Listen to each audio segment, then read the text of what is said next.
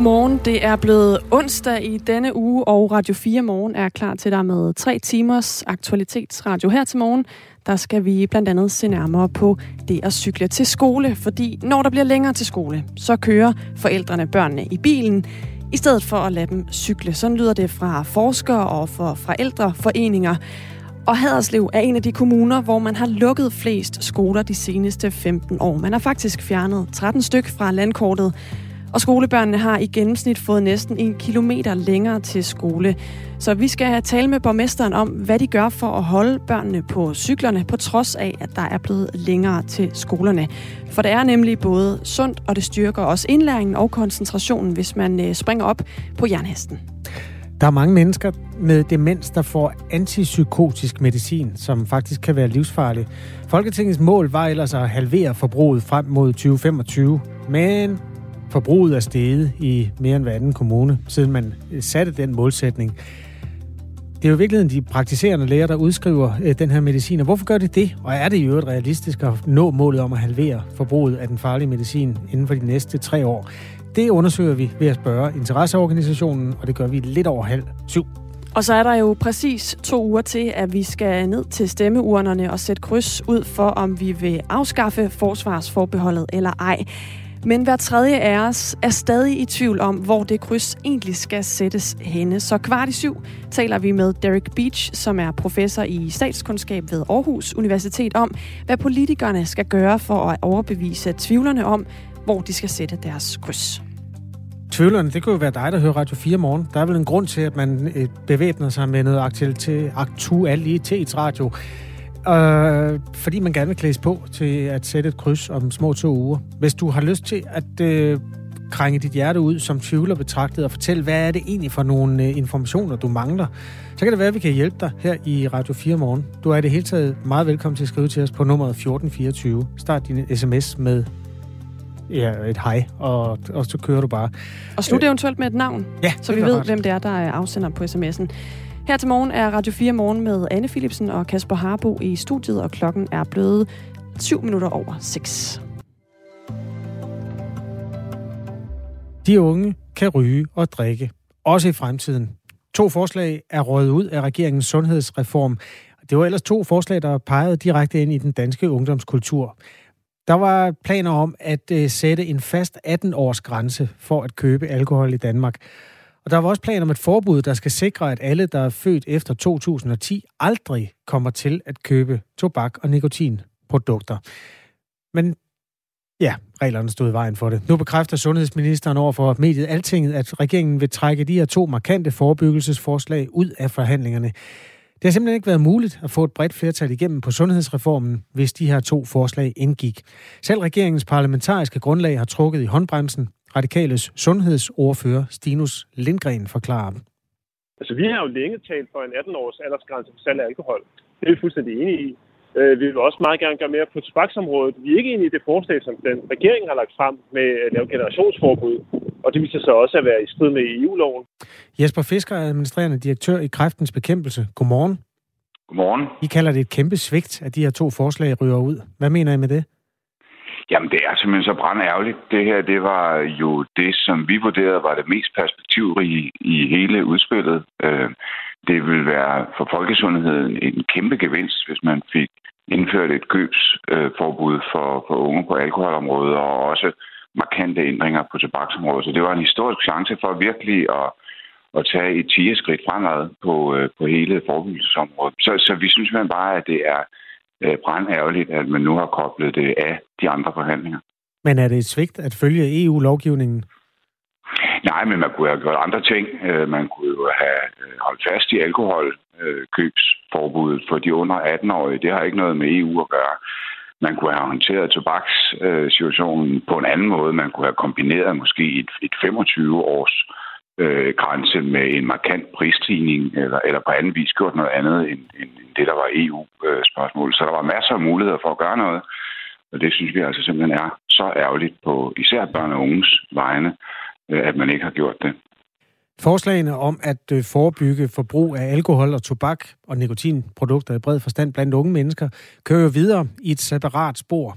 Øh, det fortæller sundhedsminister Magnus Heunicke i en mail til mediet Altinget, som har øh, skrevet den her, dækket den her sag rigtig godt. Er det ikke en god idé, når der nu ikke er et politisk flertal i forbindelse med forhandlingerne om sundhedsreformen, at man så gør det næstbedste og sige, at vi prøver at løse det på en anden måde? Jo, altså, vi kommer i hvert fald til at holde meget, meget fast i ambitionsniveauet, og også være efter politikerne at sige, prøv lige at høre, det her, det var altså så vigtig en del af det oprindelige udspil, så der må I simpelthen holde fast i perspektiverne, både for regeringens vedkommende, men måske især for de øh, partier, som ikke rigtig har ville være med på det her ambitionsniveau. Men det, men det svækker jo øh, det svækker jo det samlede øh, sundhedsudspil, at forebyggelsesdelen bliver kørt i et separat spor. Og man kan jo heller ikke lade være med at blive sådan en anelse bekymret op mod et valg. Altså, der er jo en tendens til, at øh, hvis man hvis man øh, kører ud i et separat forløb med noget af det, der er svært, så op mod et valg, så har det nogle gange lidt svært ved faktisk også at blive til noget. Så øh, glad for, at man holder fast i ambitionsniveauet, og vil selvfølgelig holde fast i, at, at politikerne hele tiden bliver, bliver holdt til ilden i det her. Også få fortalt dem, at det her det er jo noget, befolkningen støtter. To tredjedel støtter både et, øh, et tobaks, øh, øh, nogle, nogle tobaksinitiativer og også et købsforbud for de for 18-årige på, på alkoholområdet. Øh, lad os lige prøve at høre fra... Håbe, Ja, øh, det er ikke alle, der støtter det her. Øh, Danske Gymnasieelevers Sammenslutning, øh, der hedder forkvinden Alma Thynel, og hun øh, har blandt andet læst den pressemeddelelse, I har udsendt i den her forbindelse. Der kalder du det jo faktisk for vattet, hvis sundhedspolitikerne ikke kan nå til enighed og gribe muligheden. Alma Thynel synes overhovedet ikke, det er vattet. Nej, jeg synes faktisk, det er et udtryk for, at man lytter til os, som det handler om. Øh, vi har sammen med en masse andre ungdomsorganisationer, både andre elevorganisationer, fagbevægelsen, ungdom og, hvad hedder det, og ungdomspartier peget på, at det altså ikke er vejen frem. Det kan godt være, at du har nogen i dine statistikker, der gerne, der synes, det her det er fedt, men dem, som det hele handler om, synes overhovedet ikke, det er fedt, at øh, de sådan skal parkeres i et hjørne, hvor tobak er lukket land. Øh, hvad, hvilket indtryk gør den kritik på dig? Jamen, nogle af dem mener selvfølgelig det, øh, der bliver sagt her, men, men de undersøgelser, vi viser, eller vi har lavet, viser jo faktisk, at, øh, at det er flertallet, også blandt de unge selv, som faktisk gerne vil have nogle af de her restriktioner. Det må det, du lige, ved, der, der skal du lige, nej Jesper Fisker, for, ja. fortæl mig lige, altså har, har du spurgt alle de unge, og så har du fundet ud af, at to tredjedele synes, at de skal banes fra at købe øh, tobak øh, for evigt? Nej, de tal, jeg nævnte før, det er generelle tal for alle aldersgrupper. Så har vi også mulighed for at og særligt se på de unge, og der er der også flertal for nogle af de her initiativer. For hvilke? Men vi har, men vi har hele tiden ment, både med, med alkohol, både i forhold til at lave restriktioner af køb af alkohol for unge, og også tobaksinitiativer. Er to tredjedel af de unge, er de tilhængere af, at man øh, lukker for alkohol, øh, medmindre man er fyldt 18 år? Nej, to tredjedel af alle danskere i den, øh, i den øh, undersøgelse, vi har lavet, siger, ja. at de er øh, for at unge under 18 ikke skal købe alkohol. Og der er også flertal, et mindre flertal, men også flertal blandt de unge. Er der flertal for de under 18, blandt de under 18-årige, for at de ikke skal have lov at købe alkohol? Der er flertal for, at der skal laves muligvis ikke lige den her, det her, øh, den her restriktion, men der er flertal for, at der skal laves restriktioner, både i forhold til alkohol og i forhold til øh, tobak, også blandt de unge. Okay, men ikke lige dem, øh, som har været fremme her? Nej, det er klart, og det er vi også fuldstændig enige i. Der skal gøres andre ting end kun forud. Man skal diskutere med de unge, hvordan gør man det her, fordi det, det handler også om kultur, det handler om rollemodeller, det handler om, hvordan vi er sammen i fællesskaber på ungdomsuddannelser osv. Så forbudene kan ikke gøre det alene. Men vi synes bare, at det initiativ, som kunne være taget med det udspil, der lå med, med sundhedsreformen her, det kunne være en kæmpe hjælp folkesundhedsmæssigt i den rigtige retning. Derfor er vi ærgerlige over, at det bliver pillet ud. Det er Alma Thunel så som sagt ikke. Altså, øhm, hun er forkvinde i Danske Gymnasieelevers sammenslutning. Efter en del protester mod de her forebyggelsesforslag, kunne man øh, gå anderledes til værks og tage ungdommen med på råd, i stedet for bare at, at lukke dem ude? Jeg mener bestemt, at man skal tage ungdommen med på råd, og som jeg lige øh, sagde før, så er forbud og lovgivningsvejen, det er et vigtigt skridt at gå, men det er ikke det eneste. Og den her dialog med de unge om, hvordan gør man det her, hvad for andre initiativer skal der til, hvordan udvikler vi en ungdomskultur, hvor fællesskaberne ikke bygger i nær så høj grad på alkohol og røg, som de gør i dag. Det er en lige så vigtig del af det. Vi synes bare, at politikerne her, de kunne have taget et første skridt. De kunne have hjulpet den kultur på vej. Og det løber en risiko for ikke at blive lige så godt, som det kunne være blevet, ved at man tager det ud i et særskilt forhandlingsforløb, og det synes vi bare er brændærligt.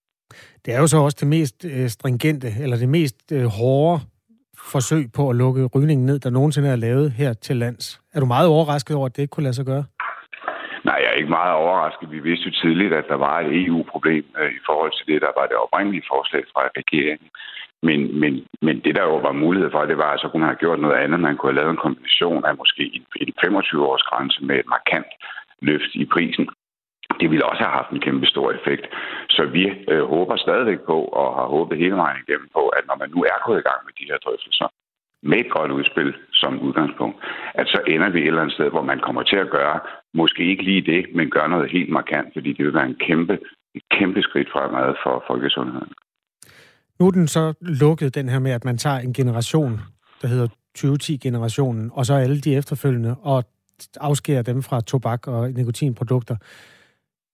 Hvad er din drøm så nu? Altså, hvordan kan man så gøre det helt konkret nu? Hvad vil være det næstbedste for dig? Jeg synes stadigvæk, at man skulle holde fast i købsforbuddet for unge på alkoholområdet. Det har ikke noget med EU at gøre. Det kunne man sagtens blive enige om. Det synes vi, mm. man skulle gøre. Men det er enighed om blandt danskerne.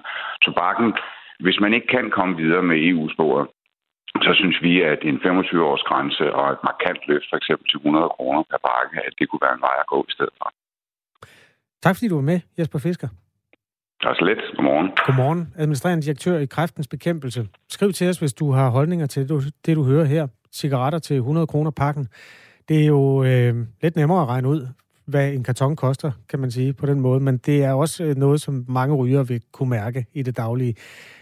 Du kan skrive på nummer 1424, tag din mobiltelefon og send en sms til os, hvis du har holdninger eller supplerende spørgsmål i, i de interviews, der dukker op her i din morgenradio. Den 1. juni skal vi stemme om Danmarks EU-forsvarsforbehold. Vi, der står her, der har derfor givet hinanden hånden på, at der skal afholdes en folkeafstemning den 1. juni. Lyt med, når Radio 4 og TV2 News inviterer til debat, hvor fem toppolitikere, eksperter og ikke mindst spørgsmål fra vælgere klæder dig på til at vælge mellem ja og nej. Vi er simpelthen blødende modstandere af, at i EU bliver beføjelser. Hør debatten i aften fra 19 til 21. Radio 4 taler med Danmark. Når der bliver længere til skole, så kører forældre deres børn i bilen frem for at lade dem tage cyklen. Sådan lyder det fra Foreningen Skole og Forældre, og også fra specialkonsulent ved Danmarks Tekniske Universitet, Hjalmar Christiansen. Ifølge Hjalmar Christiansens forskning, så var den gennemsnitlige afstand fra hjem til skole for 15 år siden cirka 5 km. Og i dag der er der cirka 9 km i gennemsnit for børnene fra hjemmet og til deres skole. Og hvorfor har folk så fået øh, længere til skole, kan man spørge. Øhm, det er skolesamlægninger, det er det fri skolevalg, det er i et vist omfang også privatskoler og friskoler. Og det er altså en del af forklaringen på, at markant færre børn cykler til skole i dag, end de gjorde tidligere.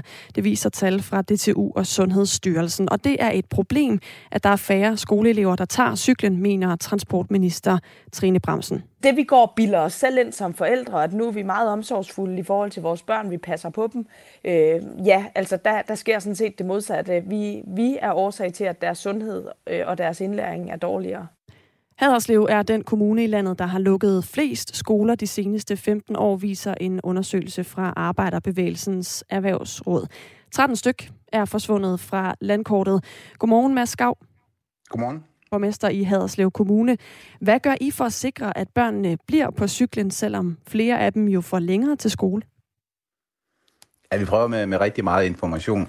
Men jeg bliver nødt til lige at sige først omkring den her undersøgelse for øh, øh, omkring skolelukninger, at vi fremstår lidt værre, end vi egentlig er, fordi at vi har sammenlagt nogle skoleledelser, og der har man så lukket skolerne først, og så faktisk åbnet dem igen. Så matriklerne er der stadigvæk. Øh, så børnene går de, de samme steder, som de gjorde før? Ja, det gør de. Men vi har også lukket nogle skoler, men, men, men, men grunden til, at vi fremstår som de, øh, de slemmeste i klassen, hvis jeg så må sige, så øh, er det fordi, som sagt, at vi har lavet den øvelse med at lukke dem og åbne dem igen. Men øh, lad os se på de steder, hvor man jo trods alt i hvert fald har fået længere til skole, altså hvor børn har fået længere til skole. Øhm, et studie, som blandt andet øh, Aarhus Universitet stod bag i 2013, viste, at, øh, de børn, der cykler til skole, de klarer for eksempel en koncentrationstest bedre end børn, der bliver kørt.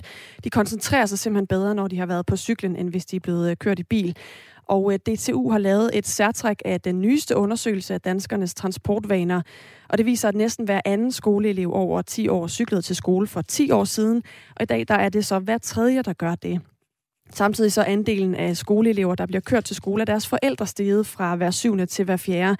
Vi har blandt andet talt med Pernille Harstorff, hvis søn er lige er kommet i 7. klasse på en skole i Haderslev by. Og det er hun netop, fordi den lokale skole kun går til 6. klasse. Familien bor et stykke uden for byen, og øh, drengen i familien har altid cyklet til skole. Men nu har han næsten 15 km, så nu kører hans mor ham, eller også så tager han bussen. Hvad skal man som forældre i den situation gøre, hvis man gerne vil have, at ens barn cykler og får motion på vej til skole? Ja, det er et godt spørgsmål, øh, fordi øh, i forhold til vores sundhedspolitik, så, øh, så synes vi jo, at så mange som overhovedet muligt skal, skal cykle, øh, fordi vi er fuldstændig enige i de undersøgelser, der er lavet, at, øh, at det er sundt. Det er meget bedre at cykle og få motion, inden man skal i skole, og også efter for den sags skyld. Og der er heldigvis rigtig mange, der går til sport, men, men, men der er flere, der skal cykle i forhold til vores øh, sundhedspolitik, og derfor laver vi også øh, cykelstier øh, hvert år, nye cykelstyr hvert år, og vi, øh, især i år har vi jo rigtig meget opmærksomhed på cykling, fordi at øh, der både kommer Tour de France øh, gennem kommunen, og øh, vi har også øh, VM i mountainbike i, i september. Så vi, vi kan jo ikke rigtig tvinge nogen til det, men, men vi, vi, vi oplyser og øh, har en, en god dialog med, med forældrene omkring det, at selvom det er blevet lidt længere, og især måske nok øh, efter 6. klasse, så kan man godt cykle lidt længere, og, og det er en god idé at, at hoppe på cyklen. Øh, der er selvfølgelig også et spørgsmål om trafiksikkerhed, øh, for det er ikke cykelstier alle steder, så, så derfor holder vi også øh, trafikcaféer for de øh, lidt ældre børn øh, hvert år hvor vi fortæller om at begå sig sikkert i trafikken, og så er de nogle af dem er jo også på vej til at få kørekort snart, så, så er det også vigtigt, at man øh, ligesom ved, hvordan man skal begå sig i trafikken, og også når man er fodgænger for den sags skyld. Men det her, det drejer sig om motion, og det er vigtigt, det er jeg enig med, med undersøgelserne i. Men sådan noget som øh, trafiksikkerhed og bedre cykelstier osv., det gør jo ikke vejen, altså øh, længden, mængden kilometer til skole kortere. Og hvis problemet er, at hvis man har for mange kilometer, så stopper man med at cykle, så har I vel stadigvæk en udfordring, selvom I kigger på kvaliteten af cykelstier osv. Jo, men hvis man mener, at alternativet er, at vi skal åbne øh, flere skoler, øh, kan det godt være svært for en, en kommune som, som Haderslev jeg tror, det er altså næsten umuligt, at det er sjældent, man hører om, om nye skoler, der åbner Hvorfor det? ud i øh, landområdet. Fordi det er jo et spørgsmål om faglighed. Altså, det skal jo også være sikkert, at, at vi ligesom øh, at der er børn nok til skolen. Vi har jo tidligere faktisk hvor, haft skoler, hvor man underviste altså i øh, tre forskellige årgange sammen. Øh, og det har så rent fagligvis, at det, det er ikke den, den, den bedste måde at undervise børn på. Øh, der er det bedre eksempelvis at have to spor, så man kan både kan gøre nogen for de elever, der er gode til matematik, og de elever, der er gode til, til dans. Så det er jo et spørgsmål om faglighed, øh, naturligvis, til, altså, så vi skal sikre, at der er børn nok i, i de matrikler, vi har. Så, øh, men, men, men derfor... Øh, har man, kan man jo også sige, at man har fået bedre og bedre cykler, så, så det skal forældrene selvfølgelig også være opmærksom på, at øh, man kan måske godt cykle lidt længere. Øh, jeg ved godt, at en elcykel er en, er en stor investering, øh, men men seriøst jo ældre mennesker heldigvis i kommunen, der øh, kører man en elcykel, og måske kan være svært at, at cykle længere, så kan man holde til at, at, at cykle noget længere, og øh, det er i hvert fald langt bedre end at, end at tage bilen. Så det, det kræver øh, for os, er selvfølgelig endnu mere information og sammenhæng i vores sundhedspolitik, øh, så vi kan få flere op på cyklen. Og hvordan kan I konkret gøre det? Altså, hvordan kan I øh, skabe mere sammenhæng i sundhedspolitikken, så flere børn i det her tilfælde springer på cyklen? Nu har vi så indført, at vi øh, i samarbejde med Børneulykkelsesfonden øh, holder kids-tur i, øh, i kommunen. Øh, det er startet op i år, og jeg tror, det bliver en kæmpe succes, for det er et fantastisk godt arrangement, man har hen over en weekend, øh, hvor børn ligesom øh, skal have deres cykler med og, og øh, få fornøjelsen af at tage cyklen. Fordi jeg tror, at både for forældrene og selvfølgelig også børnene skal opleve, at øh, jamen det, det er faktisk ganske fedt at, at cykle. Og vi håber jo også, at øh, det med tiden kommer færre biler sådan generelt. Vi, vi, vi skal jo også rent sådan miljømæssigt er det jo rigtig fornuftigt at være flere i bilerne og bruge færre biler, og så også bruge den, den kollektive trafik noget mere. Så at øh, vi fra lokalpolitisk side får at bedre forhold øh, for cyklister og fodgængere, øh, og det samtidig med, forhåbentlig kommer færre biler på vejen, kan gøre, at vi, øh, vi tager cyklen noget oftere. Det, det håber jeg i hvert fald på.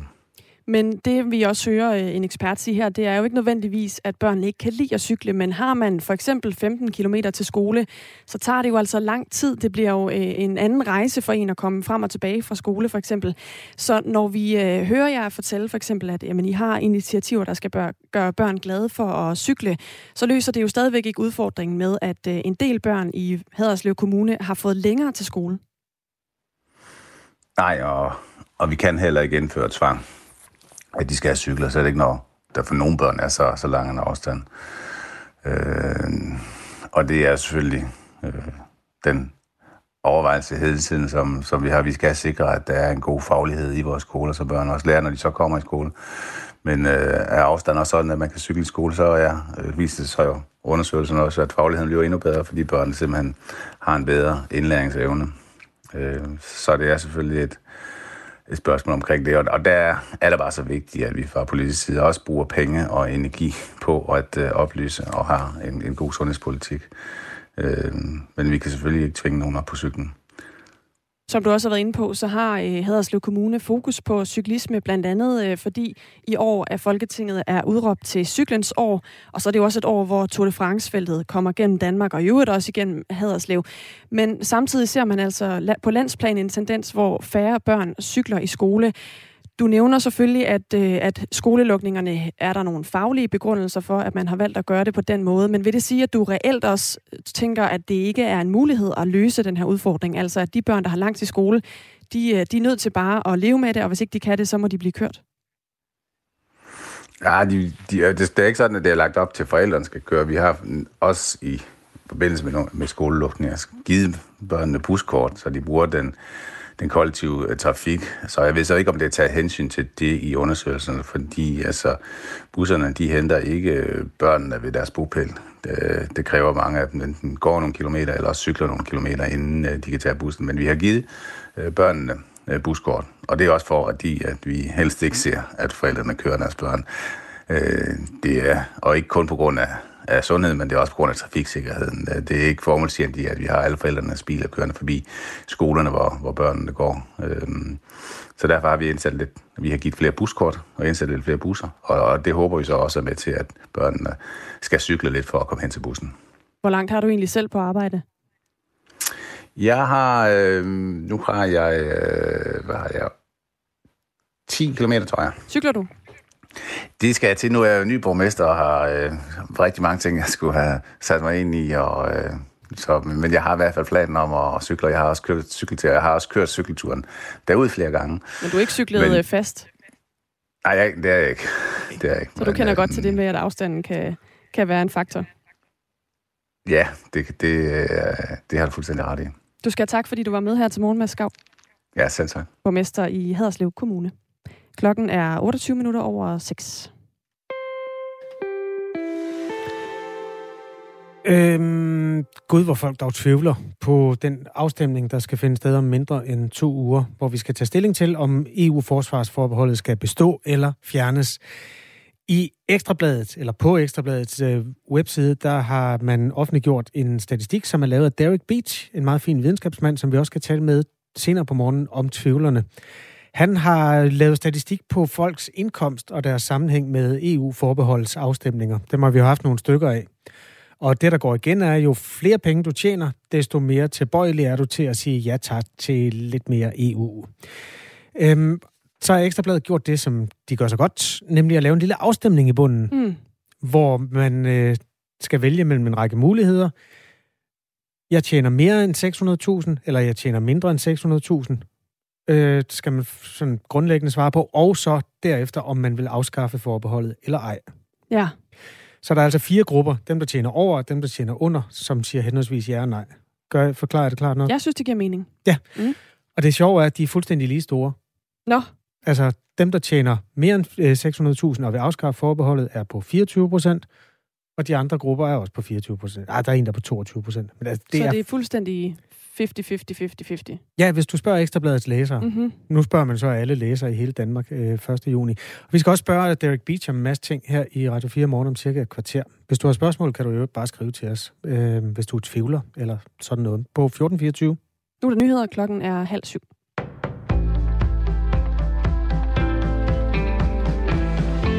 Dag begynder retssagen mod Esben Andersen Broden, der er tiltalt for at dræbe fem mennesker med bue og pil i den norske by Kongsberg.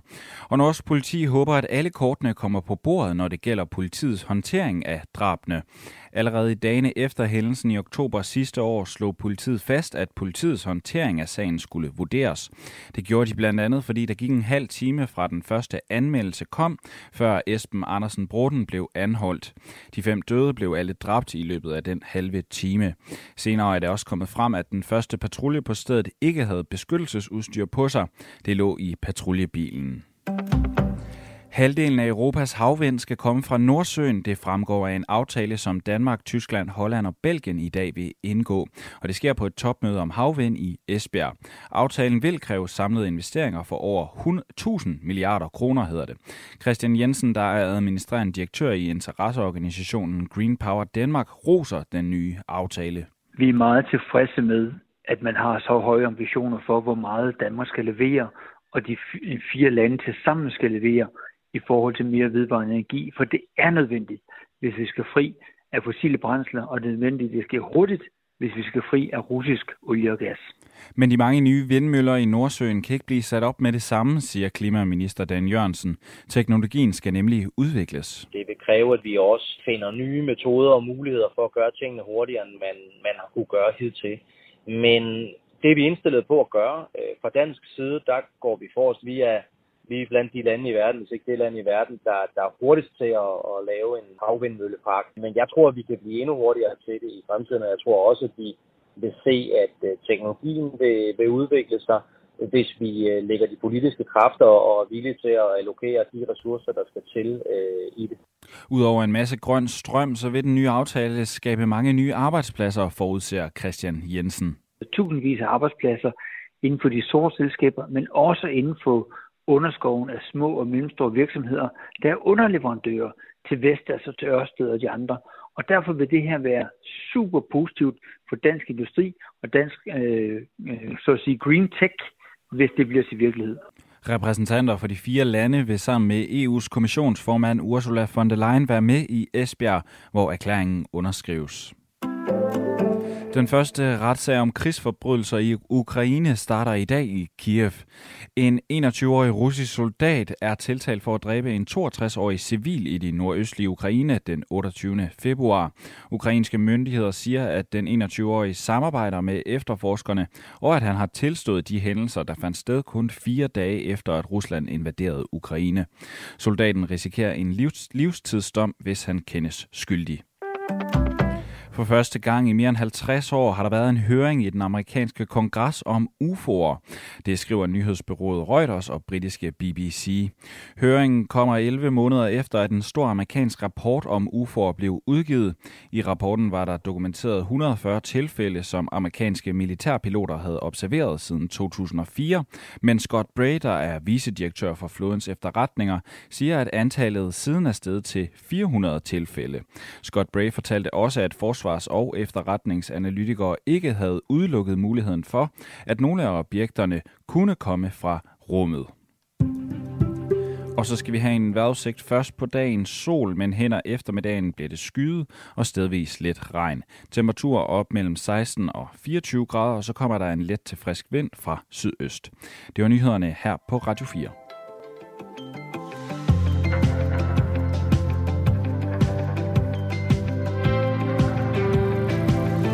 Hos Kræftens Bekæmpelse drømmer direktør Jesper Fisker om en stigning i tobakspriserne, så du skal slippe 100 kroner for en pakke cigaretter. Han er, øh, og hans organisation er, lidt forbitret over, at de to mest markante forslag i regeringens sundhedsreform nu er pillet ud, fordi blandt andet EU-lovgivningen stod i vejen for, at man kunne tage årgang 2010 og alle de efterfølgende årgange og afskære dem fra tobak og nikotinprodukter. Øh, den gav nogle sms'er, og jeg tror, det var blandt andet ansporet af den der drøm om 100 kroner per cigaretpakke. Vores lytter Steve er ikke så nogen stor tilhænger af, at samfundet blander sig alt for meget. Han skriver sådan her. En direkte konsekvens af statens hets på os rygere er smuglercigaretter. Et karton koster mellem 200 og 300 kroner. Der er rigeligt af dem. Jeg får dem tilbudt alle vegne for tiden. Der var en del længere mellem sælgerne før i tiden. Nu er der rigtig mange, skriver Steve. Øhm, der er også Helle, hun skriver, de unge og hele samfundet er lige med tobak og alkohol, er lige med, at der bliver brugt mange milliarder på, at vi ikke måtte dø af corona. Men det er stadig fuldt lovligt at købe tobak og alkohol, og det koster samfundet store lidelser, alt for tidlig død og mange milliarder. Akut forslag. Lad prisen på tobak og alkohol stige så højt, at ingen har råd til at købe det. Og vi ikke ryger samtidig vil blive befriet for rygernes røg i det offentlige rum, på perroner og gader med videre, og samfundet vil spare milliarder, skriver Helle på 1424. Og det er altså et nummer, man gerne må sende en sms til, hvis man vil være medskaber af programmet her til morgen og byde ind med øh, reaktioner, holdninger og erfaringer på de ting, man øh, hører her til morgen. I Radio 4 Morgen med Anne Philipsen og Kasper Harbo, hvor klokken er blevet 36 minutter over 6. Godmorgen. Forbruget af antipsykotisk medicin til demente er steget i over halvdelen af landets kommuner fra 2016 til 2020. Det var en historie, vi også fortalte om her i Radio 4 morgen i går. Folketinget besluttede ellers i 2016, at forbruget af netop den type medicin til demente skulle halveres, inden vi rammer år 2025.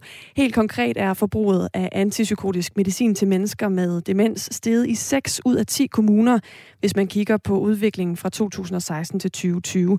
Det viser en undersøgelse, der er foretaget af Alzheimerforeningen på baggrund af data fra Sundhedsdatastyrelsen. Det er jo dybt kritisabelt. Det er jo ikke bare statistik. Det handler om mennesker, som får medicin, som er alvorligt og farligt for dem. Det siger Nis Peter Nissen, der er direktør i Alzheimerforeningen. Der findes mange forskellige slags af den her antipsykotiske medicin, og det bliver især brugt ved psykose og mani, men man giver det altså også i nogle tilfælde til demensramte for blandt andet at dæmpe angst og aggressiv adfærd. Vi har talt med to pårørende, som begge har oplevet, hvordan medicinen forandrede deres kære. Først så skal vi lige høre fra Ole Petersen. Hans kone har demens og har fået antipsykotisk medicin syv gange det seneste år. Det har varet op til 10 timer, hvor øh, min hustru ikke var kontaktbar på nogen måde. Øh, hun åbnede af til øjnene og havde sådan øh, små pupiller og øh, kunne slet ikke fokusere. En anden pårørende, der har stået i en lignende situation, det er Nina Harbo. Hendes mand havde en demenssygdom og mistede livet i 2015. Inden da fik han antipsykotisk medicin gennem halvanden måned. Han blev utroligt trist, græd, han græd, øh, og han var meget uoplagt, han var meget træt. Øh, gjorde han nærmest virke sådan zombieagtigt. Det er de praktiserende læger, som udskriver medicinen her, og derfor så kan jeg nu sige godmorgen til dig, Miriel Lacroix. Godmorgen. Du er næstformand i PLO, som er de praktiserende lægers interesseorganisation. Hvorfor udskriver lægerne antipsykotisk medicin til mennesker, der har demens? Ja, det er jo noget, der kan være nødvendigt nogle gange, fordi at de mennesker er forpinte når man er dement, kan man øh, få en forvrænget virkelighedsopfattelse, som gør, at man for eksempel kan opfatte andre på plejehjemmet som nogen, der er truer eller er forbrydere, eller at man vil slå øh, ud efter personalet, som faktisk kan komme til skade, når det er, at man skal have skiftet den her blæ, man ligger i, så man helst skal, ikke skal blive ved med at have for længe. Og, altså, der, der kan være en række situationer, hvor, hvor det er vanskeligt for dem at tolke, hvad, øh, hvad det egentlig er, der foregår omkring dem. Det er jo også meget underligt at blive placeret på et plejehjem, hvor der er rigtig mange andre beboere og nyt personale, som jævnligt bliver udskiftet. Og det er jo så øh, funktionen eller gevinsten, vil nogen måske sige, ved at, at bruge antipsykotisk medicin til øh, demensramte. Hvad er så ulempen ved at gøre det sådan rent medicinsk? Jamen ulempen er jo, at øh, den har nogle uheldige bivirkninger. Øh, altså den virker jo også rigtig sløvende. Øh, der vi har et par patienter her, der har beskrevet, at de har oplevet nogle negative bivirkninger. Så, øh, så selvom det kan være nødvendigt nogle gange, så er det også vigtigt, at man meget hurtigt prøver at finde nogle foranstaltninger, der gør, at man kan stoppe medicinen igen, så det bare er ganske kortvarigt, den bliver brugt. Ifølge Sundhedsstyrelsen så bør antipsykotika blive brugt meget sjældent til personer med demens, men alligevel så bliver det altså brugt i mange tilfælde. I 6 ud af 10 kommuner, der er forbruget decideret steget i løbet af de senere år. Mirielle Lacroix, næstformand i, i PLO. Hvad synes du om, at forbruget altså er steget i flere kommuner? Og det synes jeg altså er træls. Øh, jeg, jeg ved godt, folk, der kommer på plejehjem, bliver jo mere og mere syge, men jeg ville håbe, at vi kunne gøre noget ved det. Øh, I vores seneste aftale med regionerne, der er det blevet aftalt, at vi skal sigte mod, at alle kommuner får en øh, plejehjemslæge. For jeg tror, at det her det løses kun i et godt samarbejde mellem kommunen og de ansatte på plejehjemmet og de praktiserende læger, fordi øh, adfærd, adfærden, indretning af plejehjemmet, øh, den måde, man håndterer den adfærd, det foregår jo på plejehjemmet, og lægen kommer jo ind en gang imellem og kan vurdere. Så det er den her, sådan, øh, det her samarbejde mellem personalet og lægen, kan vi prøve at skrue ned for dosis igen. Måske kan man komme og, og vurdere hyppigere, sådan, så man kan sætte dosis ned. Og det vil altså være meget nemmere, når det er den samme læge, der kommer, og lægen kommer øh, hyppigt på plejehjemmet hver uge eller hver anden uge hele tiden, og være ops på, hvordan det går med den her medicin. Folketinget har jo besluttet, at forbruget af den her type medicin til demente skal halveres inden 2025. Hvorfor har de praktiserende læger, som du jo også repræsenterer, ikke formået at nedbringe forbruget af den her type medicin?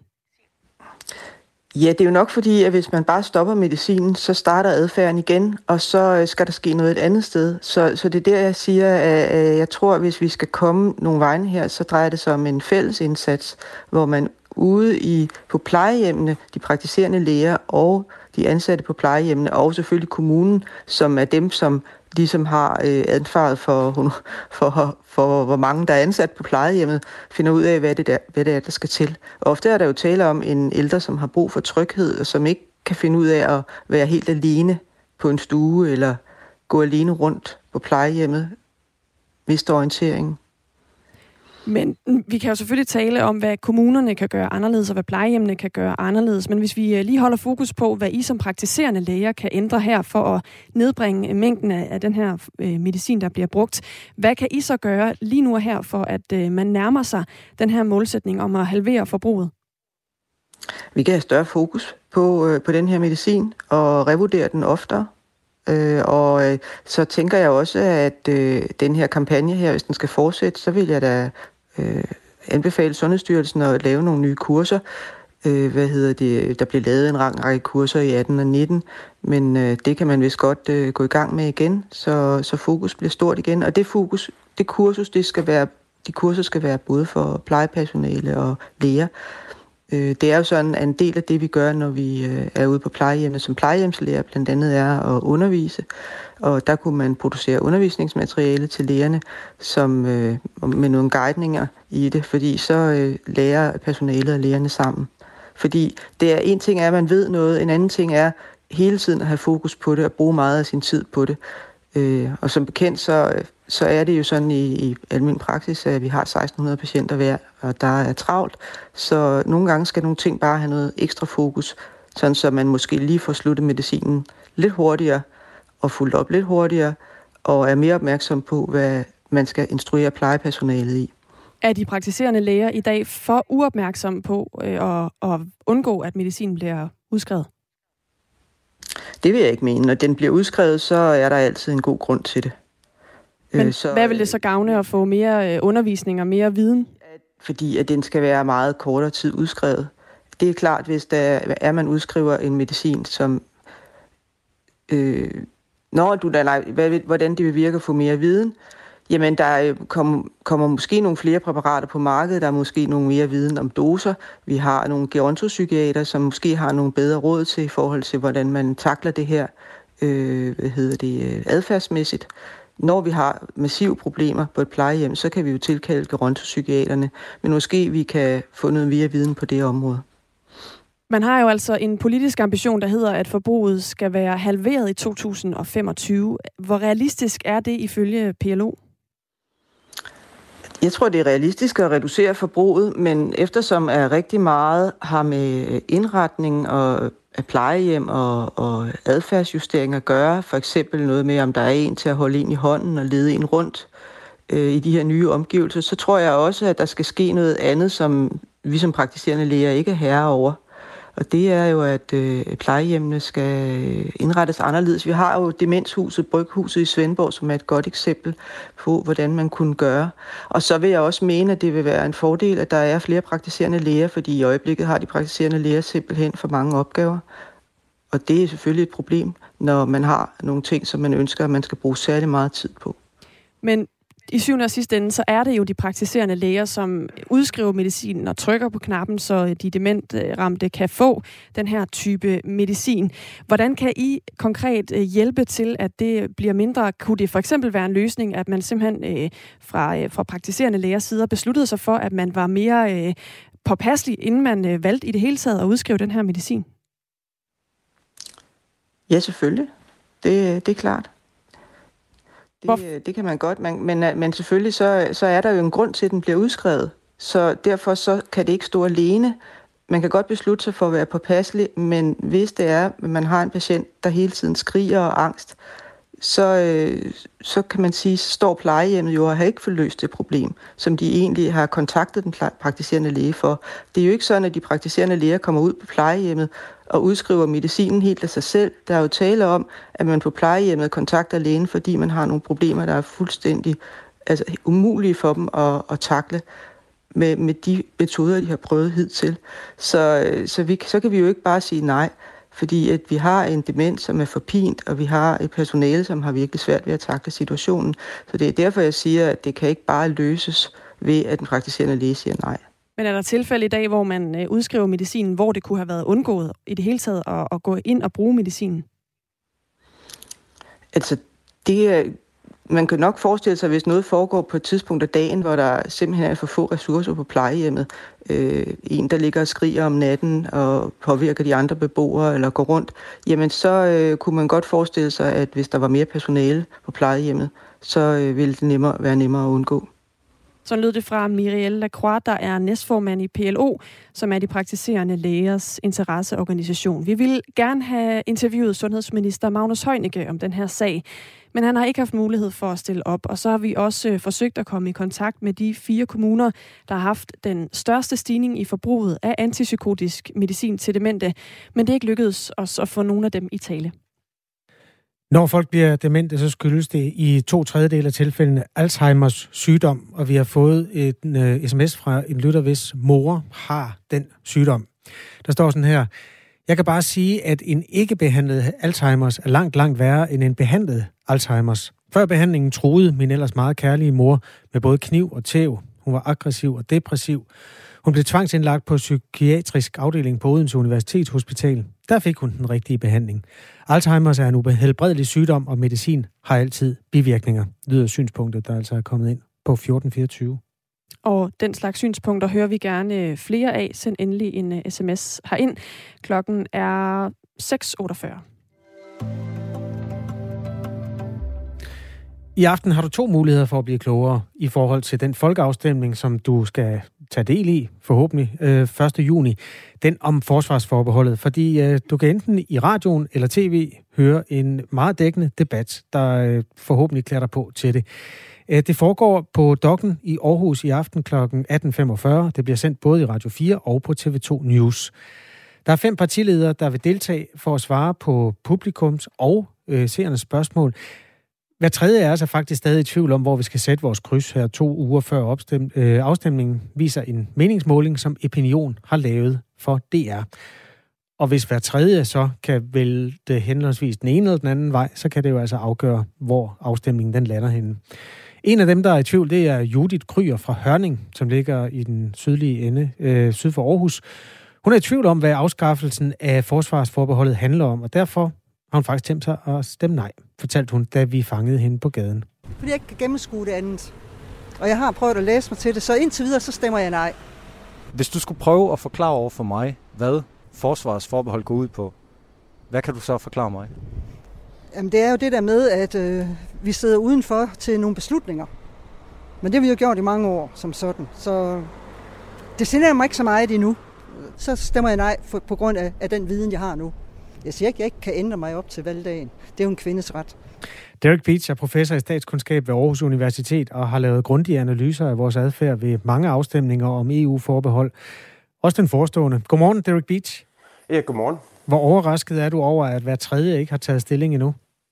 Øh, det er i hvert fald det, vi så i 2015 også, øh, hvor det også var en forholdsvis kort valgkamp, så, så jeg er ikke overrasket. Øh, og jeg forventer faktisk, at den fortsætter i hvert fald en, måske en uges tid endnu. Hvad kan politikere, der går ind for et nej til forsvarsforbeholdet, gøre for at påvirke tvivlerne i den debat, som vi skal se i aften? Ja, der er faktisk ikke ret meget, der tyder fra forskning, at man kan flytte vælger. Øh, de fleste vælgere har en grundholdning, og øh, de går ud og hører på argumenter, og de køber argumenter, der, der flugter med deres grundholdninger. Øh, og det vil sige, at altså, der er nogle vælgere, som en, en, en, en nej-side kan, kan høste, altså dem, som vil have lidt mindre EU. Så, så de argumenter, der vil selvfølgelig virker for den slags vælger, vil, vil, vil sige, at det her det er ja, en glidebane. Det her, det er, vi ved ikke, hvad vi får. Øh, det er måske ikke så meget nu, men på sigt kan det udvikle sig til noget, som måske kan øh, sætte NATO over styr. Ikke alle af de argumenter er er helt sande og måske har nogle ekstreme scenarier i sig, men, men det er i hvert fald den type af argument, der vil resonere med vælgere, som har de der øh, mere skeptiske holdninger til EU. Hvis nu det er op til Folketingets partier at stemme om det her, så vil der blive et kæmpe ja, fordi øh, de fleste og de største partier går ind for, at man afskaffer forsvarsforbeholdet. Hvad er grunden til, at øh, folk er så svære, tror du, at øh, få trukket med sig øh, i den linje, som deres, det parti, de har stemt ind, egentlig står for? Jeg synes faktisk, det er en sundhedstegn. Det er, at danskerne har nogle grundholdninger ja, til EU. De har nogle meninger, og de kan ikke rykkes rundt med. Øhm, og øh, øh, at, at, at, at der er et flertal i, i Folketinget, der, der måske repræsenterer en lidt anden segment end hele befolkningen. Altså hvis man kigger, altså der er for eksempel mange, der har læst jura og statskundskaber, sådan højere uddannelser osv.